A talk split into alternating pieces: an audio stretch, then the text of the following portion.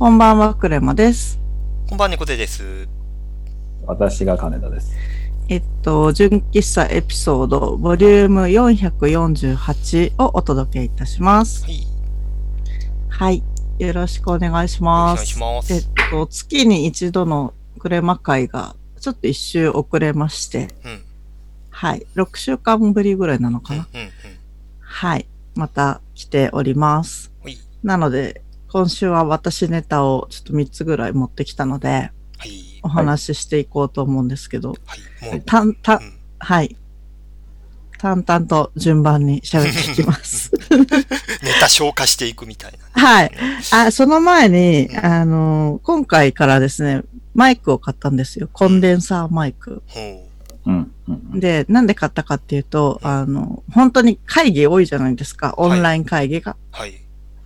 で、それもあるし、なんか9月から12月にかけて、オンラインでまたなんか喋ったりとかする機会がちょっとあるので、うん。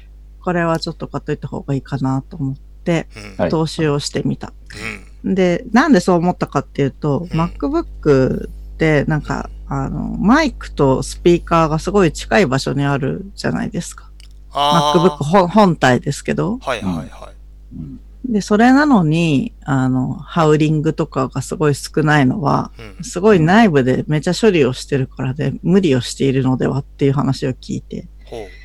なので、マイクと、あの、スピーカーじゃなくてヘッドフォンにして、うんあの、音の、あインプットとアウトプットを、あのうん、ちゃんと分けた方がうんクリアになるよみたいな話を聞いたので、ちょっと今、マイクとヘッドフォンに変えてるっていう感じですね。うん。なるほど。そその、で単純に音質にこだわろうと思った理由って何かあるんですか？そう、まあ、講師としてとかいろいろ話す機会が増えるっていうのはわかるんですか？う。あ、あとはですね、あの、前も言ったかもしれないんですけど、DJ イベントをオンラインでやるっていうのを手伝って、はいはい。で、あの、ズーム、あ、なんて言えばいいんだろうな。オンラインのその会議システムのどれを使うといいのかみたいな話がすごいありましてですね。で、 StreamYardっていう配信システム、複数の人の配信をまとめて、なんかこうテレビ番組みたいにスイッチしたりとかできるうんサービスがあって、うんうん。まあ、 StreamYardの音質とかを良くするためにどうすればいいとかいうので、やっぱマイクは別にした方がいいとか、あとうん Wi-Fi は良くないみたいで、あの、はあ有線 LAN を直差しの方が音質が圧倒的に良かったりとか、うん。うん。なのですね、ねやっぱ、あるんですよ、何箇所かポイントが。すごい。はいなんか、オーディオビジュアルの専門家の話聞いてるみたいなね。ですようね。ん。そういう人たちってあの、ほら、タモリクラブでやってるみたいに、うん電柱を自分で立ってるみたいなのあるじゃないですか。はいはいはい。なんか電源からピュアにしないと。そうですよ。やっうんぱ そうそ最後、うそう。最後結局電圧に落ちるっていう。そうそうそうそうそう。まあそこまではいかないんですけど、まあなんか、何万円単位で機材買えばか改善するのであれば、うんちょっと改善させとこうかなみたいな感じですね。今のところ。うんうんなるほどね。ね、だお仕事でもプライベートでも、やっぱりこう、オンラインでつないでっていうのがふ増えているので、やっぱそのあたりの音質を気にされる場面っていうのが、まあ特に、やっぱあれですよね、そのサルサのイベントとかになってくると、うん。やっぱ音質命というか、やっぱ音楽ですから。音楽流す人はそうですよね。ね。うん。まあそうなので、いろいろ模索中です。っていうかまあなんだろう。対面で合わない分、自分の存在をちゃんと綺麗にしたいみたいな、お化粧とか身だしなみと一緒なのかもしれないですね。うん。音質とか画質を良くすることが。ああ、まあ、ゲーム実況の人とかもやっぱすごい、その辺の機材系はあんまりケチんないって言いますけうんうんうん。ど。なるほどね。んかね、スイッチャー買う人とかいますよね。フェいやもう自分の周りの人すごいスイッチャーとか、うんあとなんだっけ、アテムミニとか、うん買ってる人がいて。もうなんかみんな買ってるから、なんかもうみんな当たり前のように使ってんのかなって、まあ、か偏りがかなりね、あるタイムラインだから、あれですけど。そうですねす。ごい錯でもなんか覚してしまう。IT 業界だと結構メジャーなんじゃないかって思い始めましたね。ううんんすごいな。は で、ここまでが前振りで、いはいはい。えっと、ネタがまた別途あるんですけど、うん。じゃあネタその1は、うん。あの、さようなら豊島園っていう話をはいしようと思いまして、うんあお二人ご存知だと思うんですけど、うん。あの、豊島園が今年の8月末で閉園するとうん。いうことで、あの、豊島園すっごい通ってたんですよね、ん。子供の頃。うん。なので、やっぱりもう二度と行けないってなるとすごい切なくなるじゃないですか。うん。だからちょっと、あの、行こうと思ったんですけど、オンラインでチケットを買わなくちゃいけなくて、そうですね、コロナ禍で、ちょっと入場の制限もかかってるからね、こう、よ事前予約が必要なんですよね、今。そうそう。うんで、見たら、もう平日しか空きがなくって、うんうんで、しかも、なんか3日間だけすごい空いてたんですけど、その空いてる日っていうのが営業時間が短い日だったんですようん。ね。はなんか他の日は夜9時までやってるけど、うん私の変えた件は夜7時までっていう件で、で、どうしようかなと思ったんですけど、まあ、二度と行けないと困るって思ったので、その券を買って、で、有給を申請して、あ。あ、そこまでして？でもうなんかチームの人に、すいません、来週遊園地行くんで休みますとか言って、朝会とこで ざわざわって感じ。そうそうそう。で、ほら、あの、豊島園ってわかんない人もいるんですよね。あの、うん。外国、外国籍の方もいらっしゃるのあで、で、こういうユージュアル遊園地なんですけど、とか説明をしてですね、休むっていうのがあったっていう。ーで、そうやって休み、お休みいただいて行ってきたんですけど、で、なんかね、あ、よかったっていうか、行ってよかったですね。いやプール冷えてました。いや、私、泳げないっていうか、泳げるんですけど、まず旦那が泳げなくて、おおあ、はい。旦那と二ご夫妻で人で行ったの。はい。つまじい感じで。一応ね、誘って行ったんですけど、一応ね、まあいいや。はい。旦那は泳げない。で、はい。あの、人前でその服を脱ぐとかも嫌い。うん。で、うん自分は泳げはするんですよ。あの、技術的には。でも、もうなんか人前で水着になるとかはもうすごい、今考えられないみたいな感じで、体型とかもすごい、コロナ禍でね、うん。体重も増えているので、はいなんか嫌だなと思って、プールのついてる券は買ったんですけど、そっちは行かなくででもその陸上だけで行ったって感じなんですよね。うん。それで、まあ一番有名なのが、あの、カルーセル、メリーゴーランドがうんそこの目玉なので、うん。まあ、それをメインにいろんな乗り物を見てきたんですけど、カルーセルすごい歴史あるもので、うん説そうですねあの、なんて言うんだろう、もうクローズするからいろんなとこに説明の看板がすごい立ってるんですよ。は何々の歴史展みたいな感じで。あ。う。うんんで、子供の時に乗ってた乗り物がもうないっていうのが結構あって、例えば、フライングカーペットってもうないんですよね。あ、そううん。あ、なんだ。ない。ええそう。2017年に亡くなったみたいなんですけど、あ結構最近ですね。うん。で、その亡くなった歴史とかがこう書いてあったりとうか。で、カルーセルのとこに書いてあった歴史は、まあ、えっと、豊島園の歴史が94年前にできたものなんですけど、うん。えっと、カルーセル自体は110年の歴史を持ってて、うん。なんかもともとドイツと、あの、えっと、アメリカで稼働してて、まあ、組み立てて稼働して、組み立てて稼働してって、3カ所目にやってきたのが豊島園みたいな感じで、はい。そうそう。で、豊島園で稼働して何年って書いてたかなちょっと忘れちゃったんですけど、うんまあ、開園当初からではなくて遅れてうんやってきて、っていうことは、また豊島園がクローズしても、またばらされてどっかに持っていかれるのではって思って、う。うんんうん。で、なんかネット上で次の行き先はどこなんだみたいな記事も見かけた気がするんですけどう、ん。うんまあ、それは維持されるからよかったなってうん。思いました。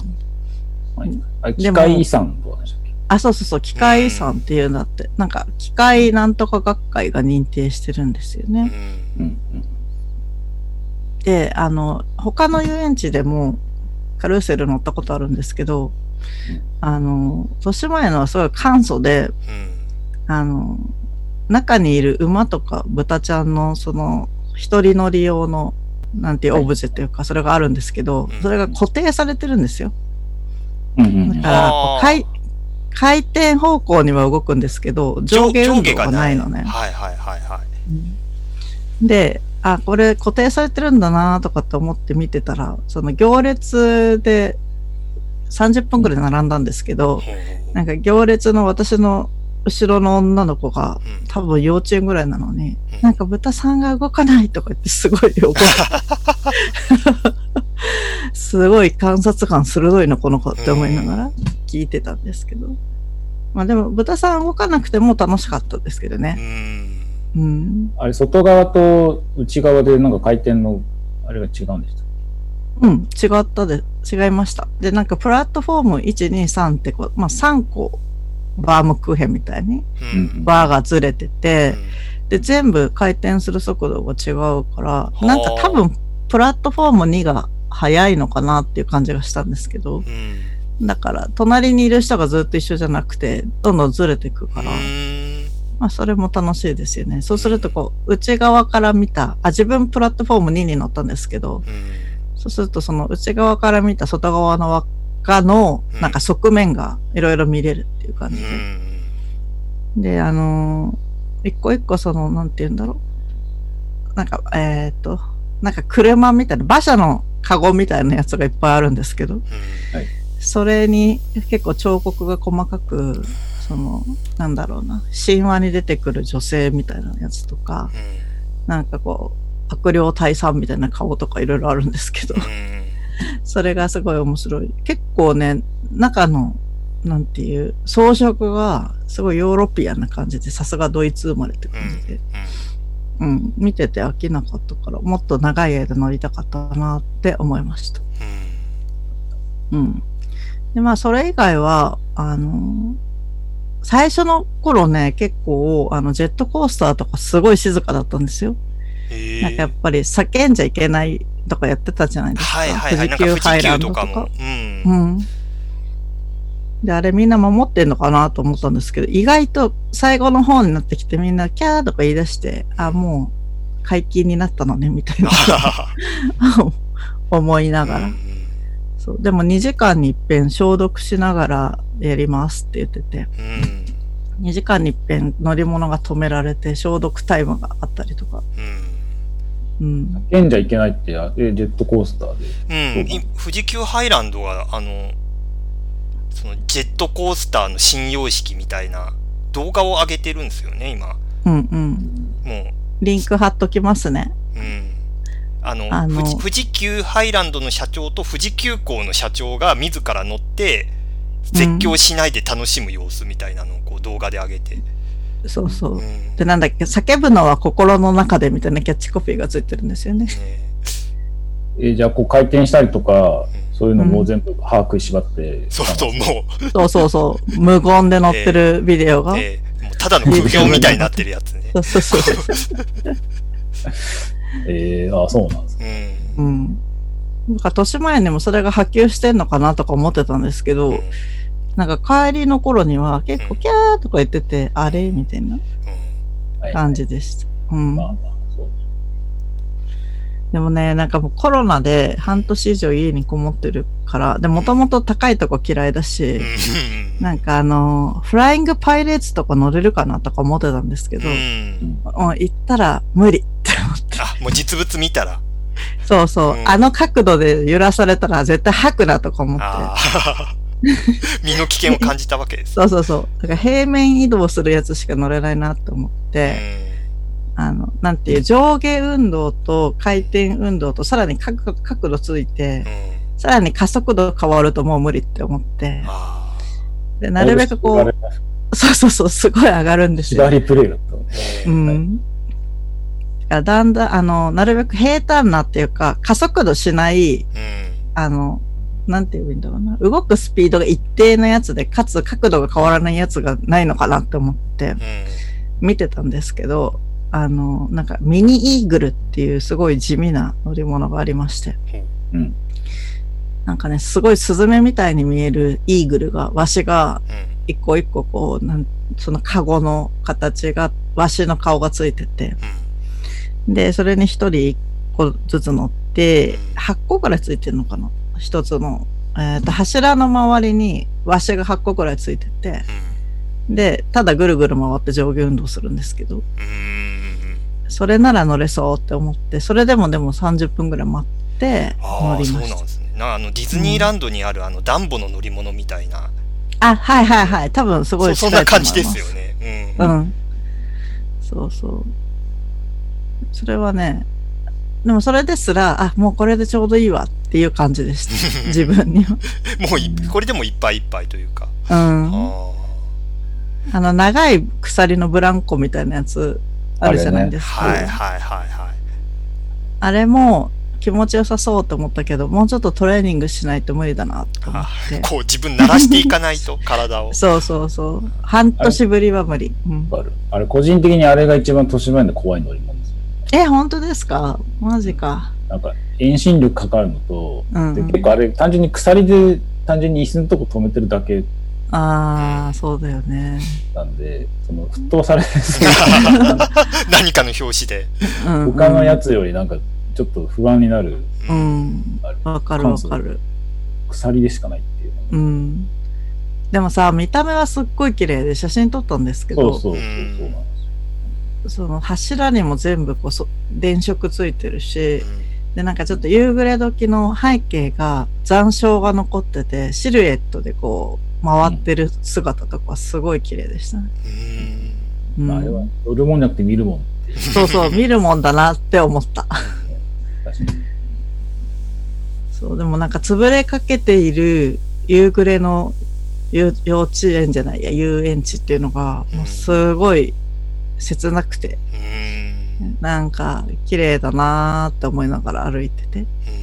あの、帰りにちょっと夕暮れで暗くなってくると、その、おっしゃったみたいに木のところにこう、イルミネーションがうんうん。て、で、出口側にこう戻っていくじゃないですか。あそこの道がまっすぐで、うん。結構あそこでこう、なんかこう、寂しい感じがわかるわかる。ね、ありますね。で、そこの道に、なんか、行きにですね、は、入園時になんかすごい布でできたハリボテの花とかがあって、うん。うん。なんでこんなみすぼらしい花を置いてあるんだろうってすごい不思議だったんですよ。なんかチューリップとかユリが、あの、ワイヤーでできてて、そのワイヤーが布でくるまれてるう、んあの、ね、ねぷたのお人形みたいな感うん。じなんですけど。で、帰り道になって、それが中から光ってて。すんごい綺麗うで、ん。ああ、これだったんだなとか思って、うん。なんかね、夜マジックがすごかった、帰り。割とイルミネーション凝ったものが。ううんん。そうそうそう。夜だとね、綺麗さがなんか300倍アップみたいな感じそんなですか？極端。そんな跳ね上がるか？跳ね上がってた、ほんと。へうん。すごいいいなって思って、でやっぱ9時まで開園してる日に行きたかったなとー思ったんですけどうん、まあもう券なかったから、しょうがないですね。はい。っていう感じで、しみじみ写真をいっぱい撮ってきて終了しました。うんうん。ねなんかあの、ハリ、ね、うんあそこが、何でしたっけ？あの、ハリーポッターのテーマパークというか、うんなんて言ったらいいんでしょうね。こう、映画で使ったセットを再現したような、うん。なんか施設になるっていう、うん。ね、ですよなんかね。もう正式な発表があったっていううん。もう全然様変わりするんだなと思って。本当ですね。うんお客さんがまあいっぱい入りそうですけどね、ハリーポッターだったうら。ん。そしたらさ、駅の名前はハリーポッター駅になるのかなって言いながら帰ってきたんですよ。いやー、いや、どう、それはどう、でもあの、な、何線でしたっけ？小田急で、あの、向こうが丘遊園駅ってうんうん。あるじゃないですか。で、僕、あの、うんし小学校の頃、あの辺に住んでて、うん。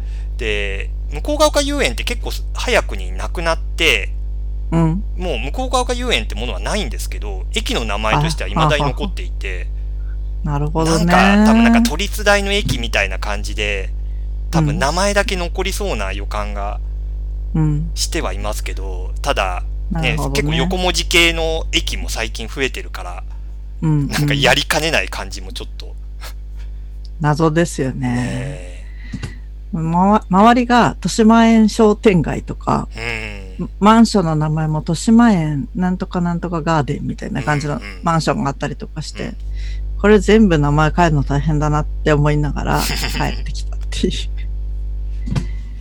うん。まあでも残りそうですね。ねそっか、向こう側が遊園ないっていうことに気づいてなかった。うん、ない、ないですね。もう早々になくなりましたからね。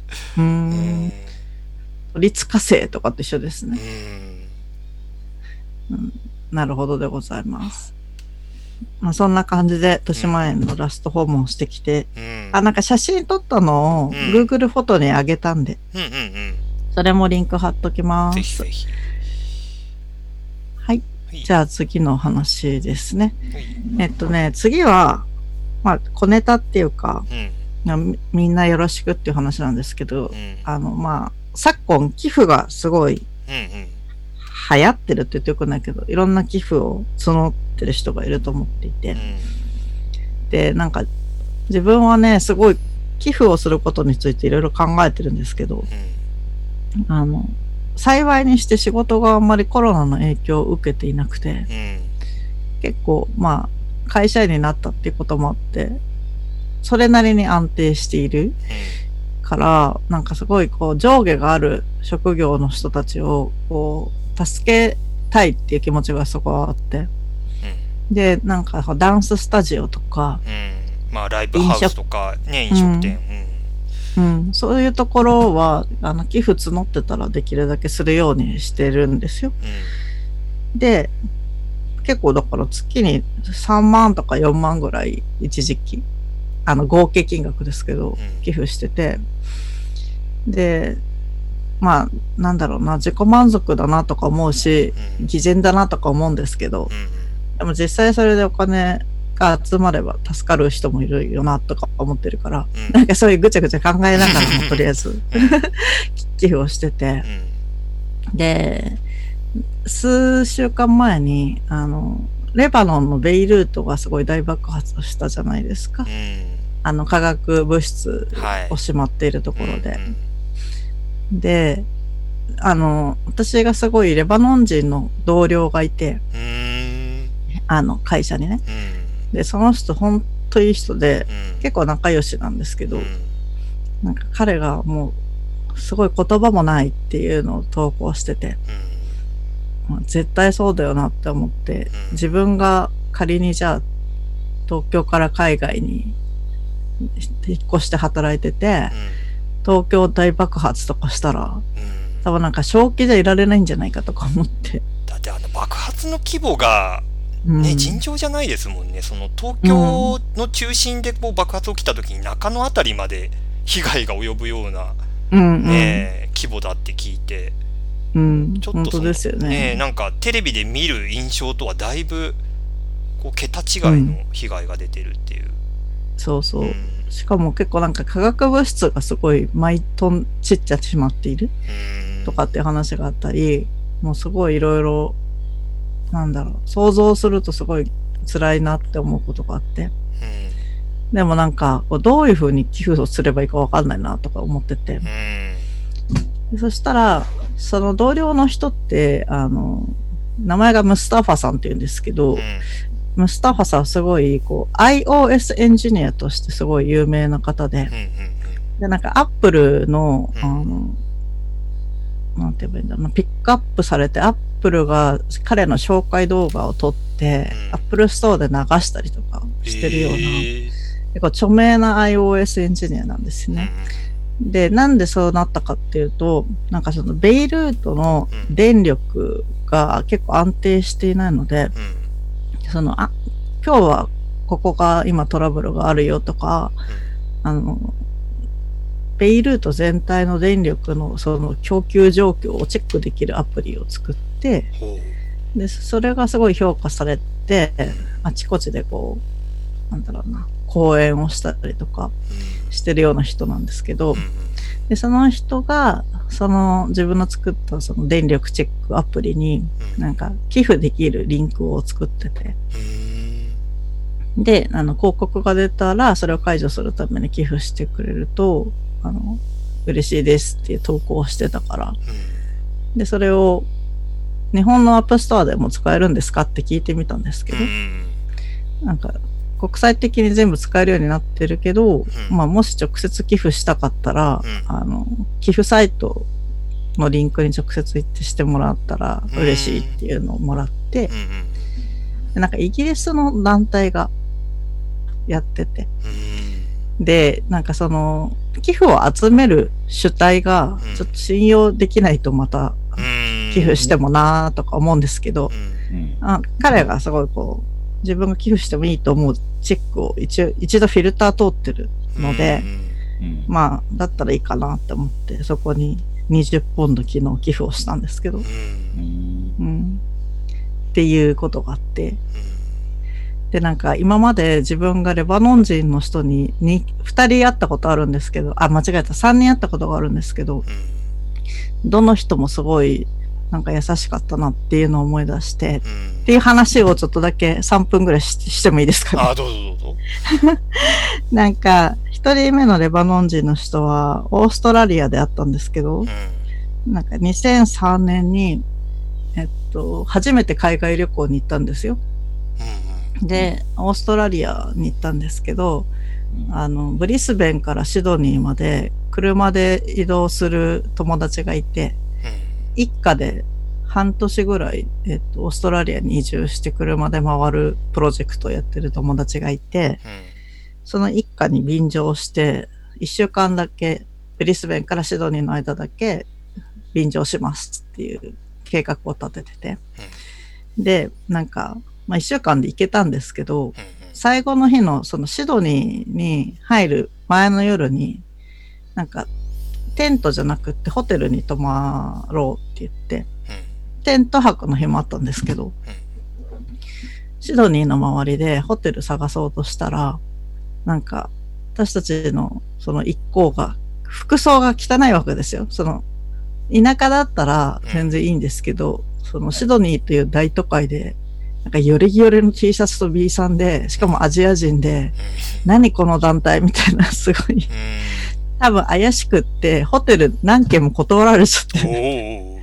でも泊まるとこないやってなって、結構夜も11時とか、もうすごい夜中になってきて、で、車でぐるぐるぐるぐるどっか泊まるとこないかなって、ホテルをこう地図で探して、なんかまだ Google マップとか多分あんなかったよな、2003年だから、もう紙の地図で多分探して、ここら辺ホテルありますよとか言って、行くみたいな。のをやってて、で、何件も断られても心折れてきた次に行ったホテルが止めてくれたんですよ。で、そのホテルで止める、止めてほしい交渉をもう本当夜中にやってたんですけど、まずなんかクレジットカードの機械がもう時間が終わってるから止められてて、クレカで払えないって言われて、で、あの、ドルで、オーストラリアドルで払えって言われたんだけど、もうドルがなくて現金で。で、なんか、しょうがないから、万札を見せて日本の、ここれ日本のお金なんだけど、朝になったらじゃあ、あの、ドルショップ行って、両替してくるから、これでと 止めてください、みたいな。交渉して、そしたら止めてくれたんですよ。すっごいその万札をもうね、表と裏を何回もひっくり返して見て。もう本物だと。そうそう。もう翌朝にはちゃんと。そう。でもしょうがねえなーっていう感じで止めてくれて、で、止めてくれたホテルが、まあ、止めてくれたのにこんなこと言うのもなんですけど、うんすごいボロいホテルで。あの、部屋の鍵がかからないと。はあ。で、なんか設備とかは、まあ、お風呂もシャワーもあるしう、ん。まあまあ、ベッドも、その、一家プラス私で5人が寝られるベッドの数もあって、まあよかったんですけど、鍵かかんないじゃんってなって。いや、もう夜中だし、もう疲れてるし、もういいわってなって、で、私、あの、その時もう結婚してたんですけど、夫は日本で待ってるから、電話しなくちゃいけなくて、でも、あの、その時本当自分のスマホとかもないじゃないですか、2003年だから。なんか国際電話をかけなくちゃいけなくって、なんか本当夜中の1時とかにロビーに降りてって、あの、国際電話をかけに行ったんですよ。で、なんか、あの、その、オーナーの人に、ホテル、あ、ホテルじゃないや、電話かけたいんですけどって言ったら、うん。なんか、世間話になって、で、その時にそのオーナーが自分はレバノンから来た移民だよっていう話をしてくれて、うああ、はい。そうそうそう。そこに繋がるんですけん。どね。な。何の話でって感じだけど。そう。で、繋がって、あ、レバノンの人なんだと思って喋ってたら、まあ、英語もすごいゆっくりで聞きやすかったし、うん。で、かつ、なんか、いや、今から旦那に日本に電話かけるんですよって言ったら、なんか、これでかけなさいとか言ってコインをくれて、ええそのね、あの、ホテルオーナーからもらったコインで国際電話をかけて、うん。明日帰りますみたいなうん。のをかけたっていう思い出がすごいあってう、ん。めちゃ優しいっていうのがまずうんインプットされた。うんホテルこそボロかったけど。そうそうそうそう。そうそこに対しては不満あるけど。そうそうそうそうそうそうそう。まず止めてくれただけでもありがたいから、その状況だと。そうそうっていうのがありまして、もう3分じゃないけど、も うあと1個話すと、2人目のレバノン人は、うん。うん。あの、3年前ぐらいにミラノのあのサルサのイベントに行ったんですけど、うん。そのイベントがミラノの国際空港のすぐ脇のホテルで行われていて、うん。で、そこってミラノ中心街からすごい離れてるんですよ。うん。なんでそんな会場でやるかっていうと、みんなヨーロッパ全土から飛行機で乗り付けてきて、踊るだけ踊ってすぐ帰るっていう行動をとるので、うん。こ空港にホテルが近い方がうん。いいんですよね。でも、そのミラノ中央駅からは、あの、高速バスで45分ぐらいかかるのかな？うん。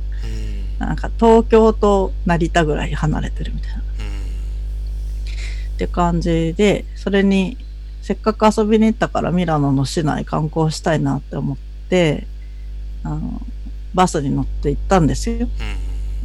で、その時、二人掛けの隣の席に女の人が座ってたんですけど、その人がもう明らかにすごいチラチラチラチラ私を見てくるから、めっちゃ喋りたそうだなと思って、で、なんか、ちょっといいみたいな感じでもう話しかけてきて、うん。で、なんかどっから来たのみたいな感じですごい話しかけてきたんですけど、うんでその人もレバノン人だったんだけど、うん。